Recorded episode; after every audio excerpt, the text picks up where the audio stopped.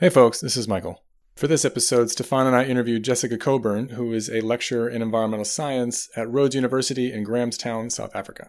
Jessica grew up on a farm in the province of KwaZulu Natal in South Africa. We talked a bit about how her experiences there influenced her future career choices.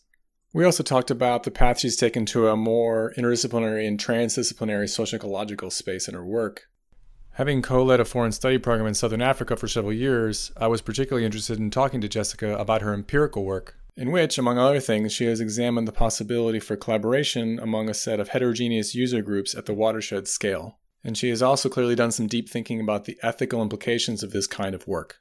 Thanks for joining. This is the Finding Sustainability Podcast.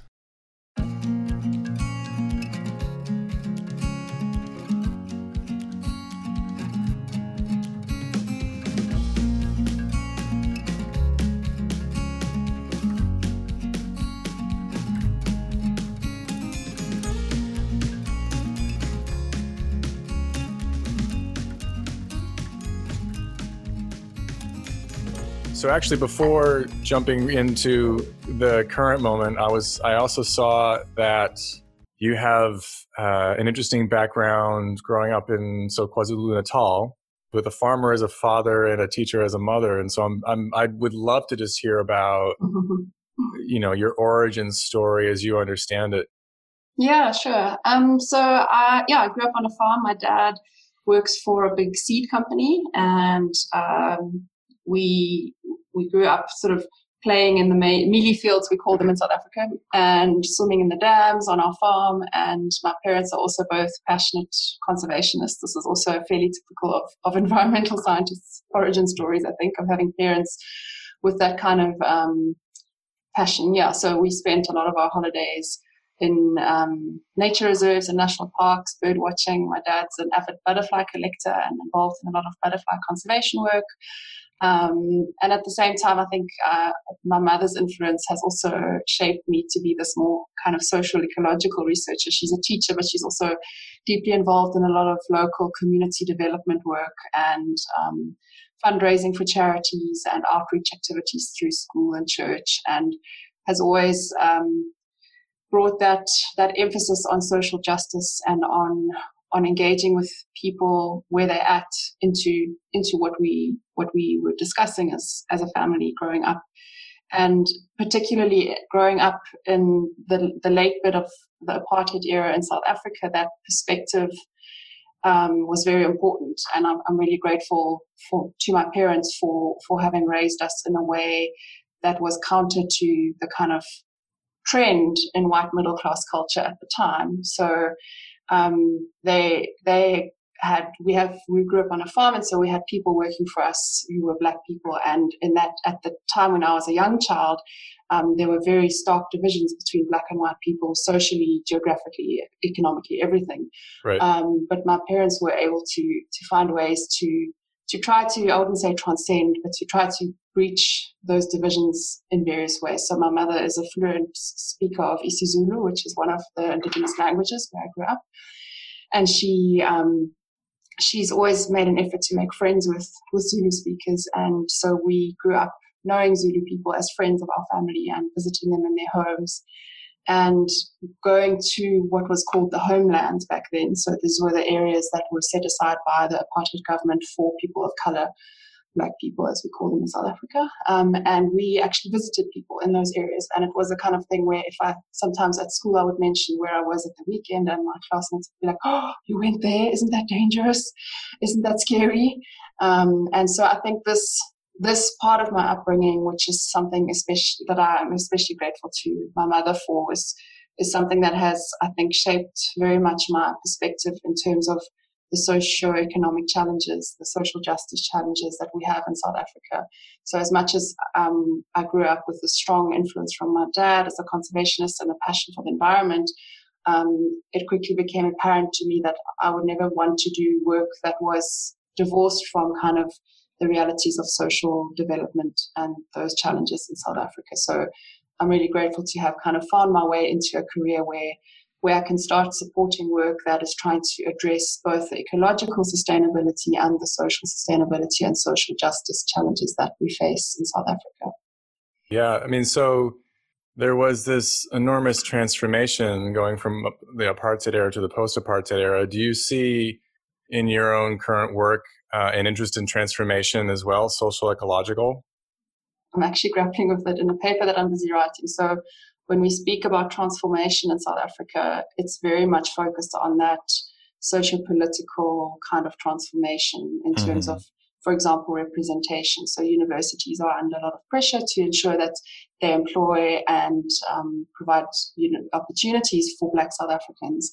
And when we use the word transformation, we almost always at the moment are talking about a race based kind of transformation where we want to see universities, workplaces um, to be more representative of the country's population. So there's that's a very strong narrative around transformation that, that we're with in terms of the university context. And then taking that kind of then seeing that in the sustainability literature and the social ecological literature, there's a big push for transformation in a in a more kind of sustainability sense. It's it's interesting to try and see where those two things overlap because they do, um, but right. they they also feel like at times they they're strongly pulling in in two slightly separate directions as well. So, for example, in South Africa, when we talk about transformation in the kind of political sense, social political sense, um, that often seems in contradiction with environmental sustainability goals because we're looking for development and growth and creating jobs so that we can address the inequities of the past. And a lot of that drive is coming with a capitalist agenda around, you know, extractive resources and heavy industry and all of that. So we're struggling a bit with those kind of narratives pulling in different directions around transformation, I think. So, and interestingly, yeah. out of that, one of the things that's come out is is quite a, uh, an interesting conversation around just transitions. So, um, the just transitions work in South Africa is seeing quite a lot of traction, for example, in the mining sector, where we're talking about needing to transform to more renewable energy sources and what does that mean for the workforce and for who gets left behind if we do that without considering upskilling people from coal miners to being solar panel technicians or whatever it is.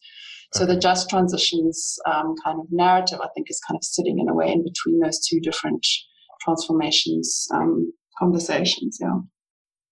Yeah, I mean, it reminds me of one example that we've seen on the Dartmouth Foreign Study Program, for which we go to Matat, Matatiele, and there's a lot of concern about wattle as this invasive species there, and there are some folks there that are trying to develop uh, essentially charcoal value chains, so cut down the wattle and turn it into charcoal.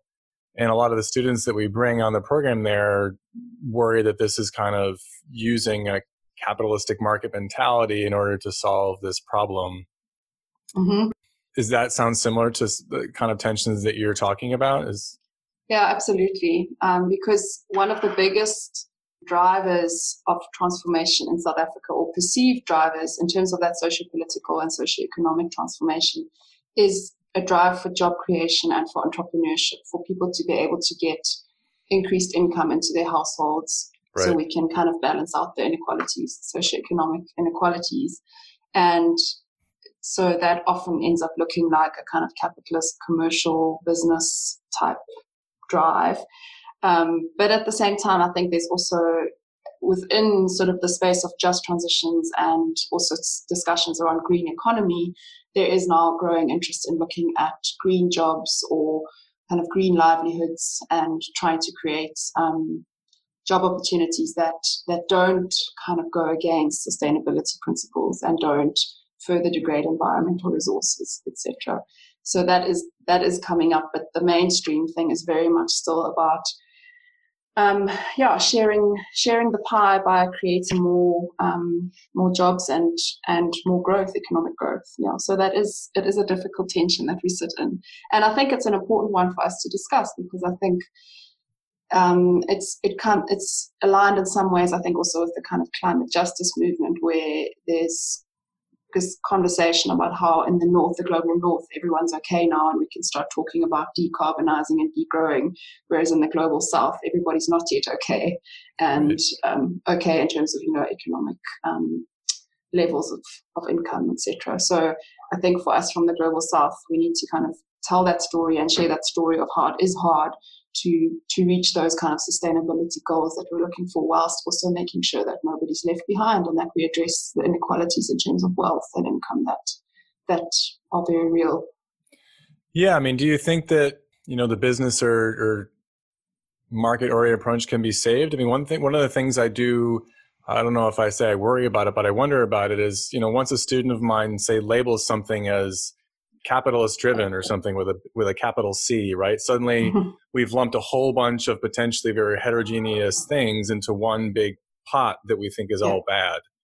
Honestly, when I hear about the the commodity chains for charcoal, I haven't had like a negative visceral reaction to that. It seems like something that's potentially, you know, at least win-win lose yeah, I think, I mean, I'm always trying to promote a more pluralistic approach to how we address, how we find solutions to things. I think we're also a little bit obsessed with kind of silver bullet solutions and not ready to really think about a more diverse basket of solutions for different contexts. So, yeah, I completely agree with you. And I also think that's what we need to be thinking more about is the the realities in certain places. So in a place like Matatiele, where you're talking about in rural in the rural Eastern Cape, people are burning wood in their homes to to fuel their um, to, to you know to cook and to keep the homes warm.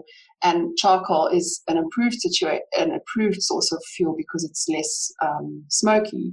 Um, and also back to the kind of capitalist thing, it's I would I don't know, I almost feel like selling charcoal within a rural community from one member of that same community to another is one of the less bad forms of capitalism, if right. I can say that, because it's staying within the local value chain and it's it's benefiting local people and it's yeah. So I think that's there's so many nuances and I mean there's also so much we as environmentalists need to get over our kind of othering of people who are supposedly capitalists if we're serious about working yes. together with people. So I think yeah, like poo-pooing anything that's supposedly capitalist is pretty unhelpful. And I've had to learn that a lot in another project where I'm involved and where we're looking at, it's a GEF Global Environment Facility funded project looking at how we can improve the um, or grow the investment into restoration of what we call ecological infrastructure in South Africa. So that's basically restoring catchment areas for water security and we're trying to find a, more diverse set of, of funding mechanisms to, to fund that kind of work because currently it's primarily funded by the government and it's an unsustainable source of funding for the long run. So they were looking at engaging with banks and with large investors and private sector partners.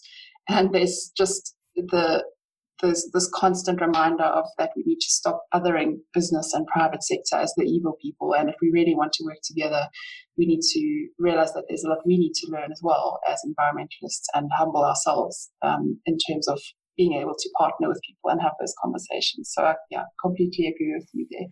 Yeah, it's so sneaky, right? I mean, we a lot of the the discourse and the rhetoric that I live in celebrates diversity in a very broad sense. It's not always unpacked what we mean by that at certain times, but then you do see and I think othering is the exact word for it. There's there's a dismissal of perspectives of, of certain types of folks, rather ironically and unfortunately, within a context that formally is celebrating uh, an embracement of mm. different mm. perspectives, etc. Yeah. Mm. And so, I mean, it, it, does seem to me like um, this kind of either quasi universal or, or pretty much universal challenge that humans face is as we you know, we, uh, frequently we motivate ourselves by a narrative that, ha- and a narrative has heroes and villains. And that's kind of how we make sense of our own lives and what we're doing a lot of the time is okay, these are the bad things and we need to combat them. And that's actually how we get motivated. But then how do you actually be self aware about some of the arbitrariness of how your brain has decided like who's good and who's bad? I mean, yeah. um, okay. So I'd love to also take a step back and, and ask you a bit about, um, your educational path. And i mean so we've had a theme on this podcast of of talking to folks that are in what we can call a social ecological space who started more in a uh, at least formally an ecological space. I appreciated you talking about how in your upbringing you were you were sensitized to a lot of these things from an early age. Um, but i saw right so you've got um, bachelor's in botany and entomology and a master's in zoology and then a phd in environmental science. And then I think you expressed this, so but correct me if I'm wrong. There was a bit of a shift formally to, into a more social ecological space. So I'd be interested in um, hearing how that went for you. So, I mean, how you decided to get the degrees you initially did, and then how did the transition into this more interdisciplinary space uh, work for you? Yeah, sure. I've actually um, just recently sort of unpacked that story um, in introducing myself to the students I've just started teaching. I've just taken up a post as a lecturer in environmental science, and um, I found it quite useful to reflect on how I got to be where I was because I sat in the very lecture benches 15 years ago where the students are sitting that I'm teaching now. So that prompted yeah. me to to kind of uh, track the story a little bit for myself in a more careful way. So I came to Rhodes University, which is where I am now as an undergrad student, and enrolled for a BSc, and that was quite strongly driven by um, my kind of interest in conservation and environmental issues. Um, and I was hoping to do a degree um, in, in, journalism and zoology because I felt that communicating around environmental issues would be important. But those two subjects clashed directly in the undergrad, so I wasn't able to do that. So then the decision was to just get a basic foundation in science and then um, do a journalism postgraduate diploma or something. But even thinking about how it was that I came to science was interesting because now when I look at what I'm doing and the kind of disciplinary journals I'm reading and the field in which I'm publishing, it's actually more of a geography sort of field. Hmm. And mm. a lot of humanities and social science um, theories and bodies of work are influencing what I do. And I wonder why I didn't take more of that route earlier on. And it's I realized that there was a very strong bias in my school, but also actually by my parents, that if you could do science, if you were good at getting good enough marks or grades, as you guys would say, for science, then you should do science. And that BA as a humanities or social science degree was kind of the fallback option. Interesting. And in, re- in retrospect, I think I would have done really well with a, a social science degree in humanities around sort of, you know, geography, anthropology, sociology. Um, but that was seemed to be the lesser option at the time. So I took a science degree um, and I survived it. Chemistry was a bit of a stumbling block, but I made it through. and those were maybe the early signs that I was never really going to be a full on natural scientist. Um, and then it was actually during my entomology course that I realized that I really enjoyed every time something came up in the entomology course around applied entomology like pest management or forensics or um, cultural entomology. We also did a course on cultural entomology. Those were the pieces that really got me excited. It was where I could see the interface between the science of entomology and the kind of social science and the social context. And so in my um, honors project, my third year project, I did a cultural entomology research project, which I really enjoyed. I collected um, a, a, kind of mini, or tried to construct a mini dictionary of isiZulu insect names. So I interviewed about 60 isiZulu speakers um, about insects and tried to gather the names as a kind of indigenous knowledge contribution. And I really enjoyed that and, and was my first kind of dabbling into social science methods. And yeah, so I kind of transitioned from then onwards, I think, more and more towards an interdisciplinary um, science. And my master's, even though it was zoology, it was very much an interdisciplinary study where I did, I was looking at pest management and the implementation of of a novel, more sustainable pest management system with sugarcane farmers. And I studied both the farmers and their knowledge system and their perceptions and attitudes towards pest management, um, as well as the pest itself and how it interacts um, with natural predators in the wetland systems. And also, we did some model model farms where we trialed the method. So I did ecological surveys with um, in those model farms, and at the same time interviewed the farmers, engaged, worked closely with them to to understand how they were or weren't taking up this method. So that was a really nice um, space for me to explore the kind of social ecological interface. And I'm really grateful to my supervisors for my masters to who gave me the space to do that and to to to get a zoology degree, even though half of it was was social science. Um, yeah, and then I think in my PhD, I, I decided that I, I wanted to work in the social ecological space, but felt the need to really focus on developing my skills primarily in social science methods from then onwards. Having felt that I'd got a good basis in the ecological and biological sciences, I wanted to really focus on, in terms of methodology at least, and also theory on, on the social sciences. So um, Georgina Cundill was my main supervisor, and um, Sheona Shackleton and Mathieu Rouget were my co-supervisors, and they were also brilliant in terms of just encouraging me to explore the edges of, of what was available and um, to to design a project that was that was new and different, but that was still rigorous and um, yeah, I really enjoyed that space to to figure things out and try out new things and engage also very closely with practitioners in the research, um, which was which felt very important to me. Um, having grown up, as I said, on a farm and in a rural community, the need to engage very actively with people on the ground has always been something that I felt strongly about, and I was grateful mm. to to be able to do that in my PhD. Yeah. Okay. Well, so there's. So I was actually a philosophy major in undergrad and really loved it. My dad told me many years later that he did wonder what I was going to do next. um, as I was taking all these courses. And my favorite course, my two favorite courses actually, one was a philosophy of science class and the other was a philosophy of art class better than the art history class, which I could just not stay awake in, to be honest. They would turn off the lights at like eight in the morning. So I saw this term, uh, critical realist philosophy, that you, you study this critical realist philosophy, and it, it, you know, it got all my old 20 year old neurons from undergrad going, but I couldn't quite make sense of it. So I, am if it's something that interests you to talk about, it seemed like it was an important term to you in the in the, liter- mm-hmm. the material about you that I was looking at. Could you mm-hmm. could you unpack that a bit for us? Like, tell us what role that idea plays for you in your work. Yeah, sure. Um, so when I started my PhD and I framed it within the broad social ecological systems field, um, and had made this commitment to to using social science research methods, I realized quite quickly how important it was for me to clearly understand what philosophy of science or paradigm was underpinning my work.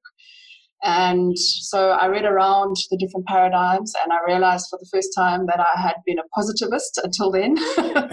and like, oh dear, what an evil person I've been until now. How am I going to change this? because let's be honest, how much do we marginalize positivists? Uh, those of us who found our way out of positivism, it's quite nasty, I think. oh, it's a hobby yeah talk, talk, about othering it's like yeah yeah goodness. exactly so i actually i'm teaching some students on wednesday about research paradigms and i'm having to really prepare myself mentally to not other and ostracize the those people working those in the people. positivist paradigm yeah so having acknowledged that i had been a positivist and that i was probably going to have to get out of that um, because of the kinds of questions i was asking and the kinds of theories i was drawing on mm-hmm. uh, yeah i was trying to explore the different social science paradigms that are out there. And um, to me, they all have their place, but I needed to find something that worked for me in terms of how I see the world and how I see myself in the world as a researcher. And um, for that, uh, positivism didn't fit very well because I feel I feel that it's important for us to be able to interpret things together with people and make sense of data in a more nuanced and kind of uh, fairly relativist way, if you like. Jess, can I ask yeah. you? It occurs to me actually that I think some listeners would appreciate hearing just what like a what you think positivism is for you. Like when. yeah, um, so I've actually been looking up some materials to try and teach this. I feel like you've caught me a little bit off guard, but I think if I were to try and put it in a nutshell, positivists see the world as um, something that we can measure and understand fully with our science and the tools and methods used by positivists um, assume that one can generate a complete truth about something. Um, whereas, Objectively, or... yeah, in an objective way, and that um, yeah, we can we can get to a point where we've measured things enough and, and observed them enough to be able to say with confidence what reality is about. Got it. Whereas constructivists is kind of a far extreme. Much of a lot of um, social science researchers in the kind of postmodern um, space are constructivists or symmetry relativists who say that there's no ultimate truth. Everything is relative. Everything is based on our interpretations. Everything is a social construct and is is based on how we've constructed it in our own minds. And so there's no way we can ever come to some sort of ultimate truth. And in many cases, that's led to a lot of kind of um, apathy and inability to act because we don't have enough knowledge or information. Okay. That's okay. Yes, that's very yeah? okay. Yep. Yep. Mm-hmm. Yeah. well, so but, those yeah. were kind of the two extremes. Carry, sorry, carry on. well, no, but I mean, this is like I remember. I don't want to derail this because this is fantastic, but I mean, you know, this this challenge of I remember you know, being in a philosophy class in undergrad and my professor like proved to me in quotes that like induction is impossible. We can't learn from experience. And I was just like, well, should I get up tomorrow? Like, you know, like is the sun going to come up? You know, it's like these the, like the ways in which our clever yeah. brains just can convince us yeah. that we're just like, should just stay in bed all day. Like it's like goodness gracious. I should probably not follow that then. Like I'm, I think I should get up. Like any any philosophy or conclusion that says I shouldn't get out of bed at some point, like something went wrong. Yeah, and also that you as a scientist actually don't have anything to contribute because right. there's no way we'll ever get to enough of a truth to be able to act. So this is obviously I'm caricaturing it, and I'm sure I know many of my colleagues are well-meaning and successful constructivist researchers. So I am giving an extreme version of it, but this was part of me trying to understand this space for myself. Your process, yep. My own process, and I didn't want to go that way. And so the two for me that kind of sit more in the middle are pragmatism and realism. And pragmatism um, is very much about sort of problem focused research, solving problems, and um, being able to do research for the sake of action rather than research for the sake of research. Um, again, I'm oversimplifying it, but that was roughly how I interpreted the bits that I read about pragmatism, which made quite a lot of sense to me. But there was a point at which, for me, pragmatism didn't go deeply enough into the roots of of knowledge and how we generate knowledge and how we understand our position in the world. Which, as someone who had come from from a biological science into a social science space, I felt that I needed something richer and deeper to understand my own position in the research, which realism then offered me, and critical realism as a particular form of realism. And I think it was also somewhat serendipitous in that I have colleagues at a research center just down the drag here at Rhodes University, the Environmental Learning Research Center, who work a lot with critical realism. And I met one of the PhD students from there, and I read bits of her PhD, and I was really inspired by how she used this this research philosophy um, to frame her research, but also drew on a lot of the theoretical um, tools in critical realism to to do the kind of analysis in her research. So that, and then I was able to attend a research school there on critical realism and engage with some of some really good scholars working in the environmental education field using critical realism, and I found it really appealing. Just helped me helped me to find myself in the research, helped me to frame my research in a thorough way from a philosophical perspective. And one of the things I appreciate the most about a critical realist perspective is that it is a gen it's a generous philosophy. So it it understands the world as real. So it means that um, as opposed to constructivism where everything is kind of in our heads. Um, everything is real and has its own kind of identity. Um, but then, and where it's different to positivism is that it says our knowledge of that world is limited and we will never be able to understand reality fully. So it means that we as researchers have quite a humble position in terms of our role, but we can get to a point of understanding it enough to act.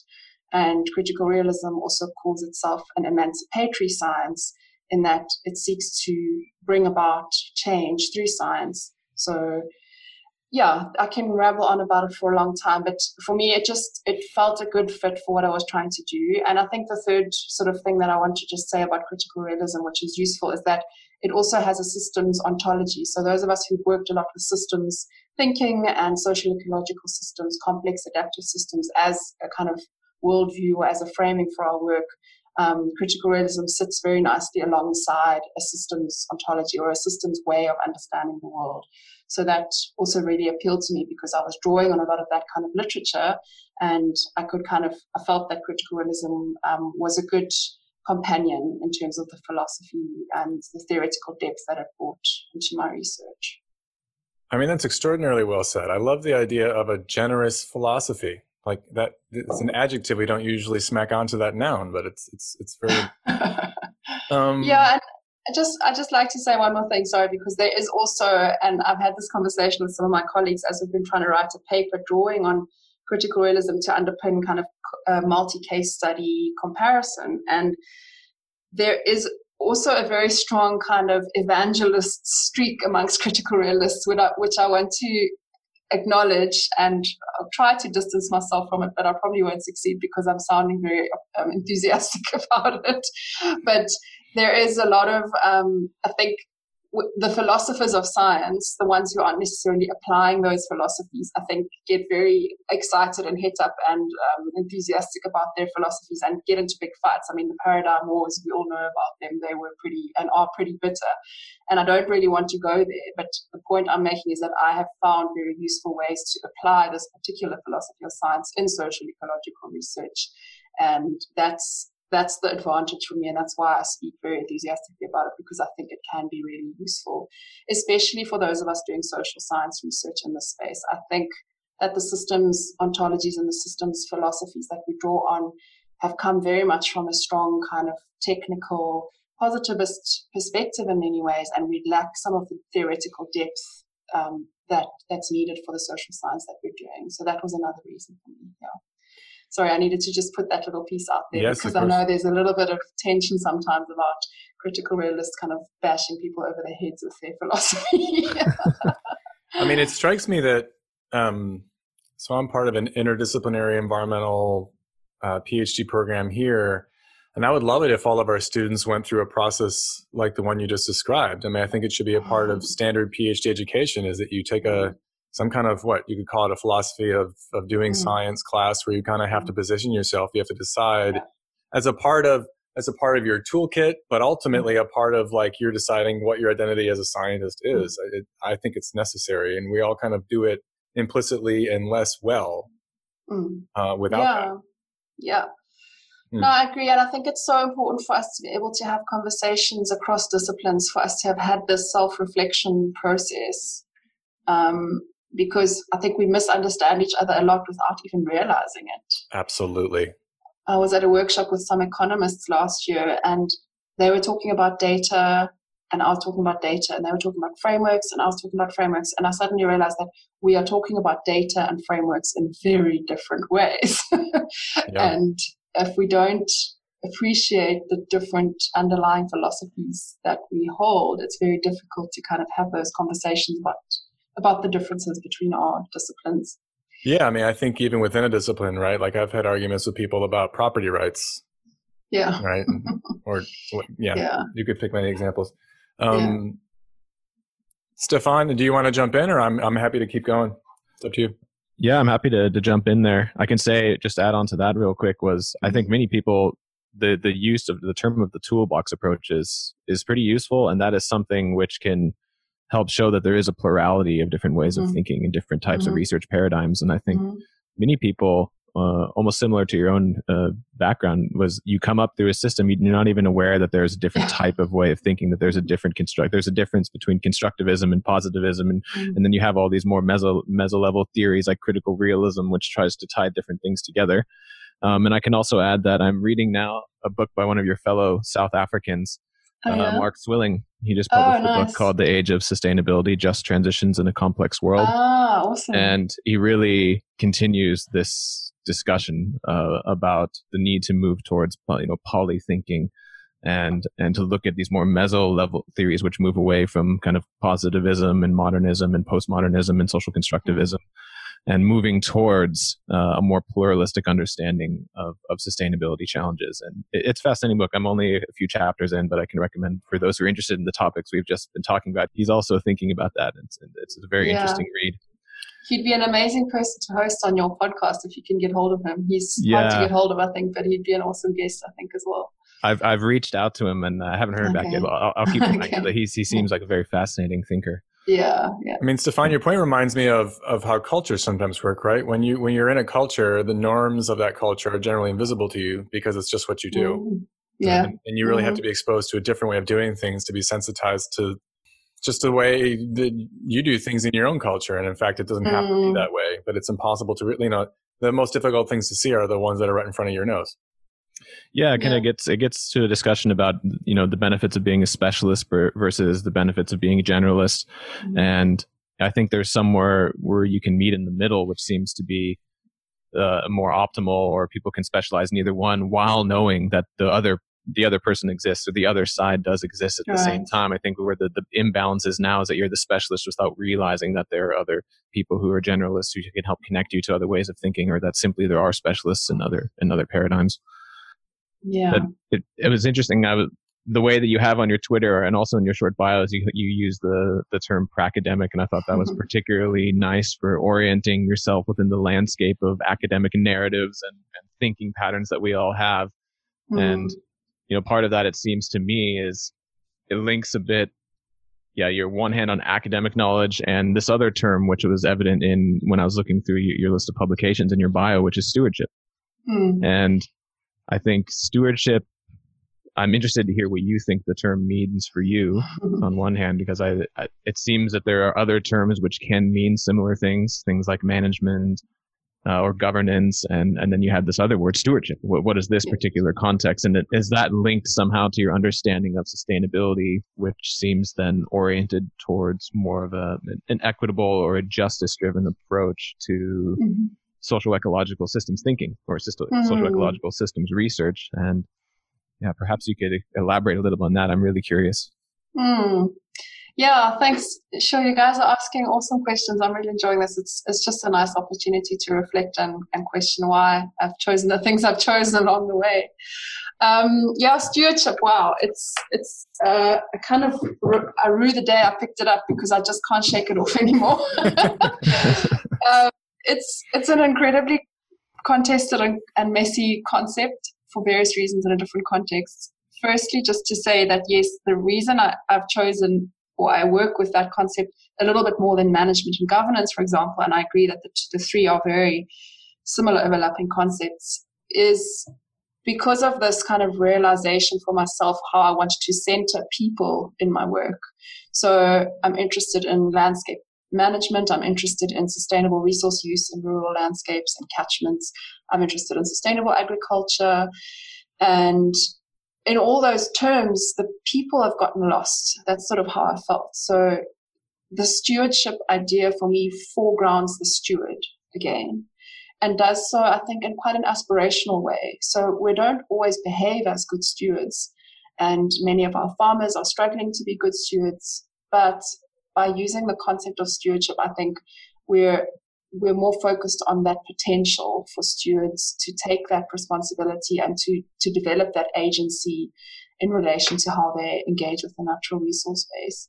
So that was something that I think I it was kind of an intuitive draw card to me in terms of the concept of stewardship, whereas management and governance for me felt quite sort of technocratic and policy oriented and distant. I wanted to work with the stewards and the people who are actually stewarding the land or could be stewarding the land. Mm-hmm. So that was why I came to that concept. But in South Africa, it's it's a it's a really difficult concept to work with because it has very strong roots in the conservation policy space in South Africa, and that has unfortunately very strong historical negative historical connotations in terms of dispossessing people of land for the sake of wildlife management, um, foregrounding sort of um, the colonial interests of, of hunters and conservators as opposed to natural resource users who've been living on the land for generations. A lot of issues in the conservation space um, in South Africa are yeah relate to social injustices. So you were asking whether it's a concept that I've come to more because of my interest in justice and equity. It's a difficult one for me in South Africa for those reasons. Um, so stewardship in South Africa is strongly associated with that conservation work and and but at the same time I think so my call in one of my papers is for us to open up stewardship back to this idea of a more pluralistic understanding of things because all of us in South Africa using natural resources are potential stewards no matter which side of the conservation fence we sit on.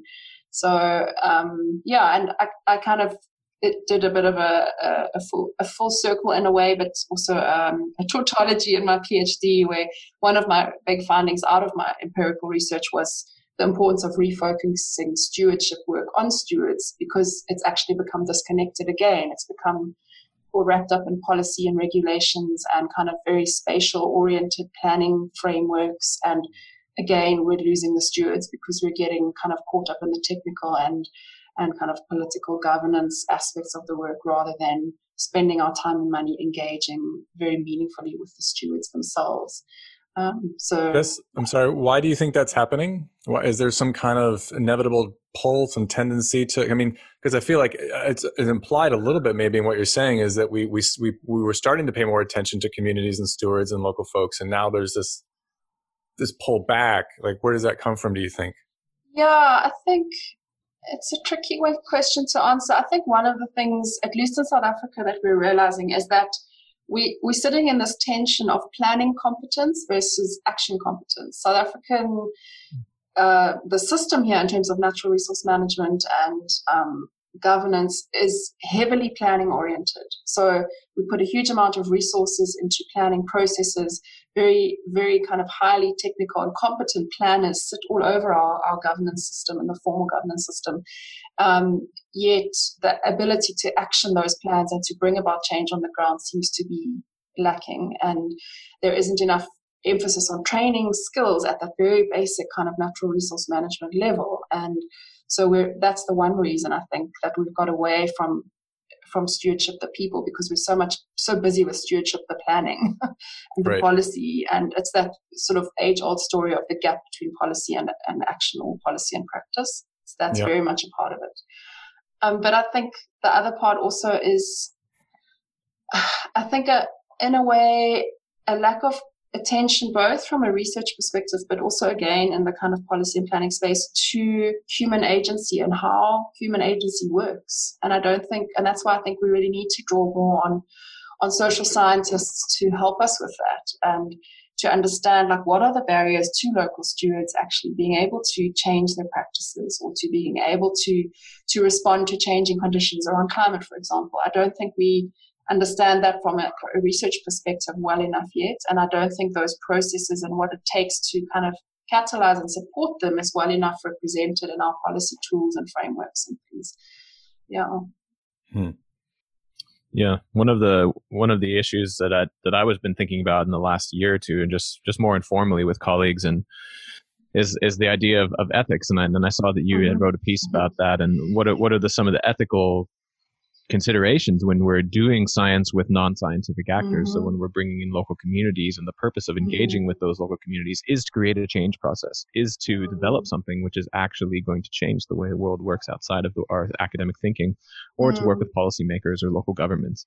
Or something like this, and, and that I think opens up an entirely different box of ethical considerations, which might be considered in an ethical review at a standard University uh, review procedure and I'm, I'm interested to hear what your reflections were um, throughout your PhD as, as it was largely framed as a, as a transdisciplinary process. And what were some of those specific issues? And do you think those were limited to your particular case study or the South African context, or was that uh, something we can then take general reflections on for all of us trying to do transdisciplinary research in the future? Mm. Thanks, Stefan. That's a very, very important question, and yes, something I'm very passionate about. So I think the first the first time I stumbled across an ethical issue was in the very early stages of my PhD, and that's the book chapter that that I wrote with Georgina. Was that I had to so the very kind of conventional process at the university is that you take six months approximately to develop your research proposal, and attached to that is an application for ethical clearance to the university. So, and that is based on, on the, well, you have to submit an ethical clearance application if you're going to be engaging with so-called human subjects. I mean, the language there is already just so alienating and unhuman. It's unbelievable. But, um, so I felt that I was actually technically not allowed to engage with human subjects in those six months because I think the kind of conventional approach is that you're engaging with the literature to build your research proposal and develop your methodology and all of those things. But I had this very strong commitment of working with people and engaging with practitioners right from the start, if not before the start, because I'd actually been working before I did my PhD as a, as a practitioner with WWF. And so, yeah, we realized that that I was breaking the rules because I was engaging with people because I did a whole bunch of very informal interviews and did a lot of sort of participant observation and various kind of workshop spaces to to generate um, to to kind of co-generate my research proposal and my questions because I wanted to make sure that the research was was of interest to the stewardship practitioner community as I framed it then. And to do that, I needed to engage with them. And so we wrote that book chapter about how we broke the rules of research ethics to engage with people in order to do research ethically, ironically, because from a transdisciplinary perspective, knowledge co-production is a more ethical mode of producing knowledge in these kind of sustainability challenges where where the people we're working with are part of the, the complex system. So yeah, that was where it first started, and it, it kind of continued in a way because I then got I got the ethical. We didn't discuss this in my ethical clearance application. We felt it was safer not to. Um, we didn't trust the ethics committee to be able to come along with this complex process with us. But we wrote the yeah. book chapter, so it's out there now. But um, so I got ethical clearance for for very standard sort of methods like surveys, uh, interviews, focus group discussions. But I I did a lot more than just that in my research. I mean, I embedded myself within NGOs to do my case studies and in a participatory way. And I think at the moment in South Africa, at least, but I think it's the same all over the place. Our research ethics committees are just not ready for this kind of research. And we've been having a lot of discussions about that here at our university. There are a lot of researchers doing engaged work for similar reasons as I outlined very early on in the conversation, because of the context we live in in South Africa, we just feel we can't afford to be alienated from the sustainability and social justice challenges on the ground. We have to research with people in a respectful way, in a co productive way. And yeah, our research ethics systems are not ready for that. So we're busy where there's a small group of people that's thinking of, of sort of developing an alternative process and putting it to the research ethics committee here to see if we could pilot it or test it. Um, yeah, and in the meantime, what I sort of my take home out of my own experience was that we have two parallel processes at the moment, actually, in terms of doing research ethically. We have the procedural ethics, which is developed and maintained and controlled by the university, and to be honest, the reason they're doing that is risk management for themselves as a university. Yes, they're doing it to, to support good research ethics in terms of people's ethical practice, but the main thing is to cover their own backs. Then there's everyday ethics on the other side.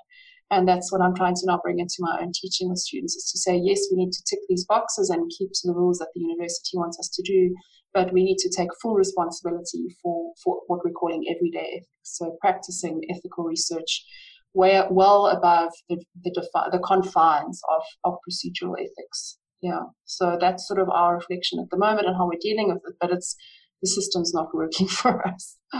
Yeah, I like the way of framing the procedural ethics versus the everyday ethics. I think that gets at a bit of the problem that, that most of the ethical reviews are a very dull and and very heavy hammer, trying to hit a very nuanced and place based and study based uh, interaction with other human beings with yeah. other yeah. with other people not human subjects human beings mm. and and we're very much part of yeah i mean that is evolving somehow within each project and mm. i think the example that you give of the traditional academic study or preparation of the thesis is is typically engaging with the with the literature and, and i'm going to go and do that in a few weeks here. I'm going to go to indonesia and i'm going to meet with some of our partners and part of that is to talk with them and to develop joint problem framing and to develop joint ideas for what they would view hmm. um, these these would be non-academic uh, partners mm. and what they would view the, the benefits of our mm. research so hmm. that we can incorporate their ideas and we can think about that as we begin to plan and going going forward and we can develop uh, it, to some extent to with some hope and much as we can to develop a co-produced vision for what we think that the project can do yeah. and they're just not really prepared for that yeah i think the other concept that's quite important in terms of the ethics conversation is the idea of relational ethics. And that speaks to the fact that ethics is always a co-constructed thing. And if we, if we realize that it, that it sits in relation, that actually makes us realize that it, that the paper products are, are one thing and you going to Indonesia and engaging with your partners there, you'll be co-constructing the ethics of your practice there with them as well. And it's something that, that we have to negotiate on an ongoing basis with the people that we're researching with. Um, to make it real and make it make it honest um, because otherwise it just becomes something that that we've submitted something and ticked a box and got a code and it sits on the shelf and it doesn't mean anything to anybody um, absolutely yeah. did you have any particular you mentioned that you're you're you and some colleagues were thinking about developing a new procedure for this did you have any mm-hmm. particular insights that you think are worth sharing about ways that we can go about this process perhaps in a better way Yeah, so I think um, what that alternative procedure would look like would be, in a way, laying out what what the usual kind of challenges are around procedural ethics versus what we experience in everyday ethics. And so one, and there'd be maybe five or six particular ones that we could all draw on that come out of our experiences. And one of them for us has been confidentiality, for example. So the issue of um, committing to keeping people anonymous in our research is more and more in South Africa kind of bumping up against a culture, an African culture, where that is an absolute bizarre idea. People participate in research and they want to get recognition for it and they want to be acknowledged and they want their photos to be in the reports and they want to be seen because they've contributed. So the idea of subject A says that he wants to, you know, restore his catchment is is in contradiction with what most, most of the South African culture is in terms of identity and contribution to research. So that's one of the spaces, one of the aspects of kind of the, the normal procedural ethics that we are wanting to challenge. Um, another one would be the idea of gatekeepers. So we have to get gatekeeper letters to say that um, we've got permission to research a particular social context how can one person give permission on behalf of a whole bunch of others? So the way it currently goes is that if you want to do research in a town, you get a gatekeeper's letter from the municipality, as if the municipality can agree on behalf of all the residents of that town that they are willing to do the research. It's bizarre. So there are a couple of these things that are that we're we're going to challenge and, and challenge, but we need to be careful about it. And why we want to do as a pilot is to offer alternatives because we recognize that it is again about the university covering their keeping like reducing risk and reputational risk primarily. So then what are the alternatives? Well, the alternatives to a confidentiality thing is to negotiate confidentiality and to get possibly a written agreement from people that they're willing and they really want their names and to get that in writing. So then the university can have, you know, a piece of paper to to make sure that it has done things correctly. So it's kind of confronting those big things. Um, a third one is, is um, the do no harm principle, which is very prevalent in ethics because it comes out of medical ethics. And we want to turn that around and say, actually, not do no harm, but how about doing good? So let's actually do research that does good for people, which means we need to find out from them what good is and what they want to be part of. Mm. And yeah, so just challenging some of these quite deeply entrenched research ethics principles, many of which have come from biomedical research, and putting them on their heads and offering alternatives to them. Hmm. So I have. Uh, I wanted. There's one topic I wanted to make sure we covered before because I don't know how much time everyone has left. Um, so there was an ecology and society article that you um, were the lead author on published last year entitled "Collaborative Stewardship: Stewardship in Multifunctional Landscapes Toward Relational Pluralistic Approaches."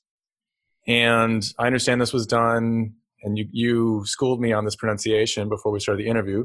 Langkloof Yes, the, the, the, Long Valley, and this is in the. Eastern Cape.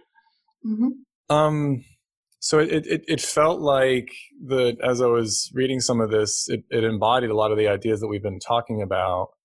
And I'm, I'm actually very interested in one of your conclusions that you came to there about. So this is a governance, or I guess I'll say stewardship question for the sake of this mm-hmm. conversation. Mm-hmm. You are looking at um, kind of the feasibility, as I understand it, of of coordinating, of, of governing different stewardship activities across this landscape, where you know these people over here, this subcommunity, as you say, is doing this thing, this subcommunity is doing that thing, and uh, and use this term patchwork, and you and you distinguish it from a blanket, which I think is very interesting. so you say instead of having a blanket of governance or stewardship over this landscape, it's going to be more of a patchwork of these folks kind of still doing this thing here, these other folks still doing this thing here. I find this fascinating because I, I think this remains uh, one of the key concepts and tensions in the study of environmental governance is top down, bottom up. How do we we like all these bottom up ideas. We want to work with local folks, but then how you know scalability? How do you actually manage a whole landscape? Mm. And you have this um, this quote that if, if you don't mind, I'm going to read because I just, I, I liked it a lot. And I, I think it, again, it, it reflects a lot of our discussion so far. You, so, so you say, diversity and differences between people should not be viewed as problems to be overcome, but as realistic starting points and potential sources of creativity and resilience in complex landscapes. That's like, that's an extraordinary piece of writing there. I, I mean, it's, we can apply it to our own discussions of the othering of scientists, right? So, mm-hmm understanding difference and, and, also this the literature on path dependence and hysteresis mm-hmm. and all these ideas that look folks mm-hmm. we are where we are mm. and so that we need to take that into account in deciding where we're going to go from here mm. so i'd love to um, hear from you like where this idea of a patchwork came from yeah i want to can i i just want to get up and get a book from my shelf to be able to answer your question if you don't mind sure yeah take your time thank you yeah i wonder if like i get the sense that we we need to like simplify things right? And then there's this continual pulsing of ideas where we try to then generalize like the top down bottom up and then we're to slowly over the next whatever foreseeable future we're to then try to pull that apart into different sub themes and break that apart and then it's to come back together again. And, and then you have this continual reshaping of ideas as they evolve over time. And I, I wonder if that's a trend i would say in, in, in narrative thinking that ideas consolidate and then they break apart as we realize the, the that we have to make them more nuanced and then to make sense of the nuance and all the scattered pieces we have to bring them back together into mm-hmm. consolidated ideas and then this is kind of just an evolving uh, flow of, of the aggregation and then disaggregation of ideas. Just a just a little thought as you were explaining there. Just a little thought bomb. yeah. Not a bomb. That doesn't fit in our in the vibe of our conversation. no, I gotta think of another analogy now. I mean, yeah, we were going from like patchworks and blankets and warm and fuzzy things to like, yeah, fair enough. Um, so the book that I went to fetch, obviously your podcast listeners won't be able to see the video image, but um, oh, wow. Um, it's a little book, a tiny book. I was involved in a project last year with some colleagues on making tiny books, and um, I think they posted a YouTube video, so you can look up tiny books. And it's a, it's a really nifty methodology for for helping take big complex ideas and bring them down to what really matters. And the idea of the blanket and the patchy place um, so the, the, the title of this book is A Story of Hope from a Patchy Place. And the idea of the, the patchwork blanket, for me, I think it kind of coalesced based on two main sources of inspiration. So I really enjoy Frances Cleaver's work on institutional bricolage. I don't know if you've heard of it. She she's a really great researcher who's done a lot of work um, on institutions and governance in in the global south. And questioning some of our very kind of mainstream frameworks around institutions and governance. And um, her idea of bricolage, I think, was what kind of prompted me to start thinking more around mosaics and puzzles and blankets and patchworks and things.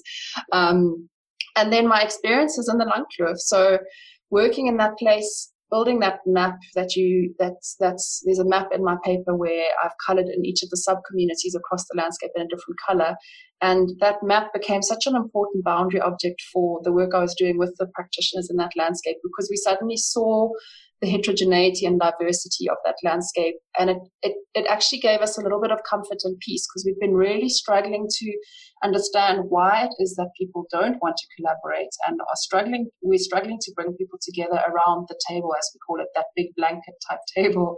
And and it is a patchy place. So the Langkloof is a place with, with different groups, different land uses, different interests, deep historical divides between race groups, between people of different um, socioeconomic kind of um, uh, yeah from different socioeconomic groups and the, the place being patchy felt like a problem. So when I was taking some of the, the frameworks from the governance literature, taking, for example, trying to take the design principles from Ostrom's work and applying them there, just things got stuck and it was frustrating and it felt like it wasn't working. And I realized that that these patchy places and the multifunctionality of them and the diversity of of people and the fuzziness of the boundaries and the, the mixed upness of the resource and the resource users was making it very difficult for me to apply some of those frameworks.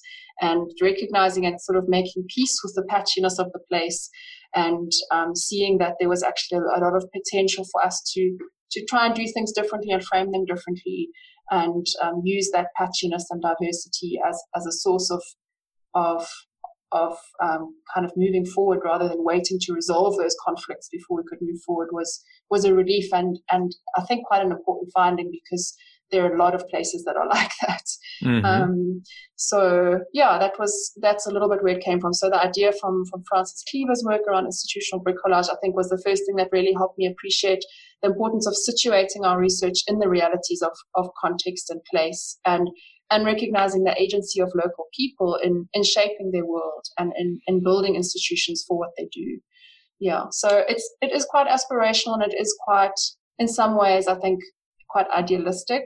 But I also think it's an important call for us as scientists to to be able to step into context and really work with what's there. So the little tiny book, um, maybe if we could ever have a follow up, I could read the story, the story of Hope from a Patchy Place was all about basically recognizing the agency of people in place and and as researchers trying to to work with that rather than kind of imposing mm. frameworks on people that might actually not fit.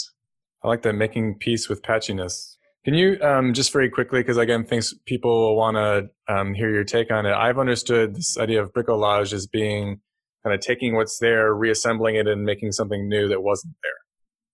Yeah. Is that more or less what we're talking about? Okay. Yeah, I think that's a pretty good description. Yeah. Okay. And and making it work for you. I think okay. that's an important part of the idea of bricolage. Is is is re reshaping something to make it work for you. Yeah. Okay. All right, Stefan, did you have anything else you want to make sure that you cover in our time together? Well, I would just be interested to hear in what's what's next and what is your vision for your research agenda. If you had either you want to give it in a more kind of yeah visionary way and something that you would really like to do, or to give an example of what's actually you have a project uh, which you're going to be working on in the next months or years. Um, hmm. Just to give an idea of, of, where your thoughts are and, and where you're going to be investing your time in, in the next year or so. Okay, thanks, Stefan. Um, I'm currently very involved in a project called the Tsitsa Project, and I could also share a link to that project's website um, afterwards. And it's it's a landscape initiative in the rural Eastern Cape, and I think it's it's helping me think through kind of the future of my research being involved in that project, where we're trying to draw on a lot of again, I think quite aspirational frameworks. So the, the kind of social ecological systems framework broadly, but then looking at some of the, the work from IPBES around human nature relations and um, uh, how humans, uh, nature's contributions to people, some of those frameworks, um, drawing on um, strategic adaptive management, which is kind of an evolution of the adaptive management frameworks um, drawing on participatory monitoring, evaluation, reflection, and learning frameworks. So trying to do M&E in a more reflective. So we're bringing together and transdisciplinarity. We're bringing together some a couple of these very big, exciting ideas that are sitting in the sustainability and social ecological literature right down to earth in a place that is uh, very patchy, a place that is um, there's a lot of poverty, there's a lot of unemployment, there's a huge land degradation challenge, there's very, very little economic activity. Um, and we're trying to bring these big ideas from the literature in, into a place and, and support a shift in the way in which natural resource management is, is happening there. And that project is, is exciting and very difficult because we're we're very much aware that we as scientists from the outside are bringing these ideas and i just said just now we shouldn't impose our frameworks on, on local places but we do feel that that the frameworks we're drawing on and bringing together do offer a new way of doing things that could help and support um, change in that place.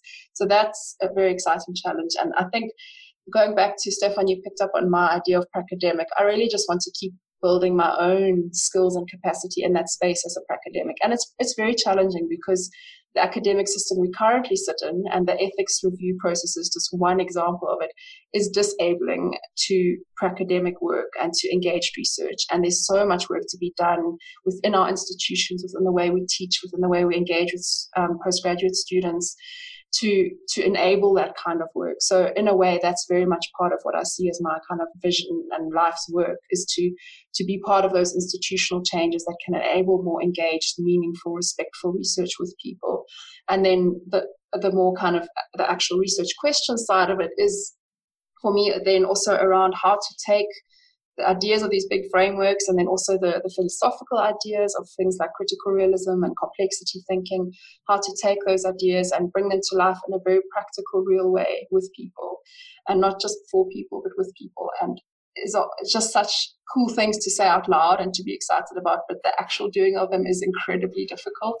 And I'm really grateful to have some places where there are local people who are willing to to figure this stuff out with us and who want to be part of of trying these things out. So my partners at Living Lands are amazing, and I'm so grateful to them that we can continue to work together. And the partners in the Tsitsa project, um, yeah, to have to have these engaged research relationships is absolutely a blessing, and um, I'm super excited about what can come out of it, but also completely overwhelmed by the enormity of the challenge that we're setting ourselves. Yeah, so that's a quick unprepared response, rambly one to your question. That was terrific. The idea, the idea, this it's cool to say out loud, but how do we do it, right? Like I think I, that those thoughts occur to me in some form or other, like at least once a day. um, Definitely.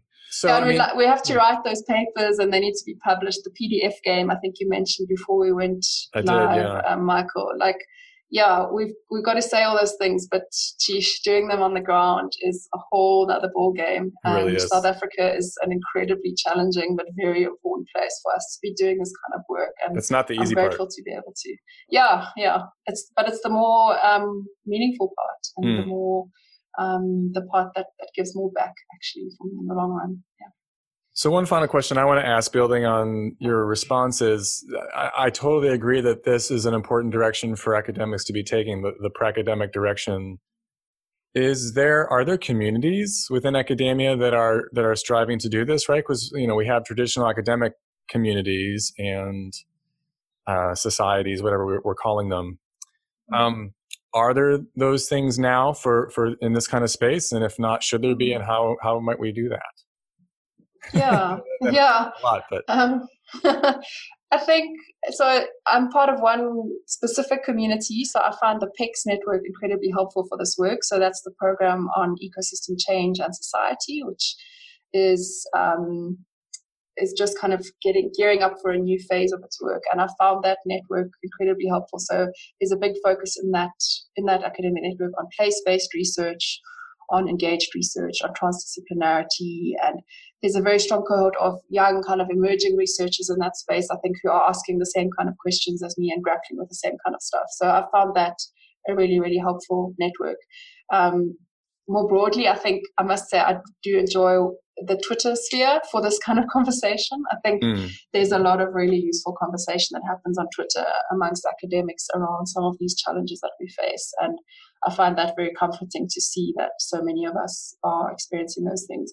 And something we haven't touched on at all in this in this conversation, but just very, very closely related are all the issues around self-care and mental health and family and all those more personal and real issues that that I think are even more challenging in transdisciplinary and engaged research because we're already stretching ourselves so much to to be able to do all these extra things that we're currently not rewarded for necessarily.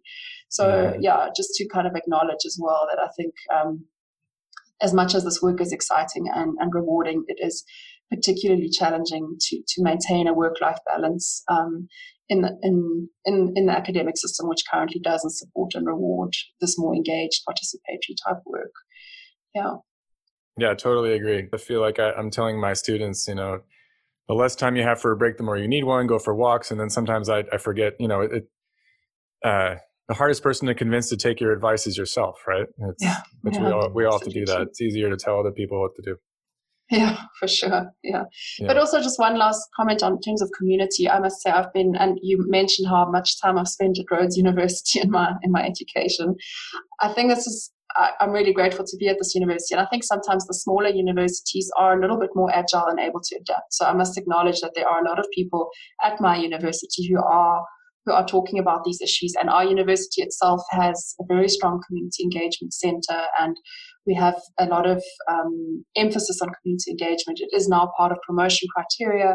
And so this is a university where these kind of things are slowly changing. And I'm very grateful for that and grateful to have had amazing or have amazing mentors, um, senior academics who've gone before me and have started opening up these spaces and made it easier for me as a young academic. Um, so there really are pockets of pockets of of, of creativity and, and innovation at, at all our universities, I think, and it's just a, a, matter of kind of stitching those pockets together. Those to patches. the patches. yeah, exactly. to look after each other and help each other and, and encourage each other in this kind of work. Thanks for listening, everyone. The Finding Sustainability podcast is a pretty small shop, so we don't really have a long list of producers to thank here, or really any list. You can find us at your local neighborhood podcasting app, such as Apple or Google Podcasts, Stitcher, or Spotify. You can also find us on our website, essnetwork.net. And on this site, you can find information about other projects related to environmental social science that we're working on. Until next time.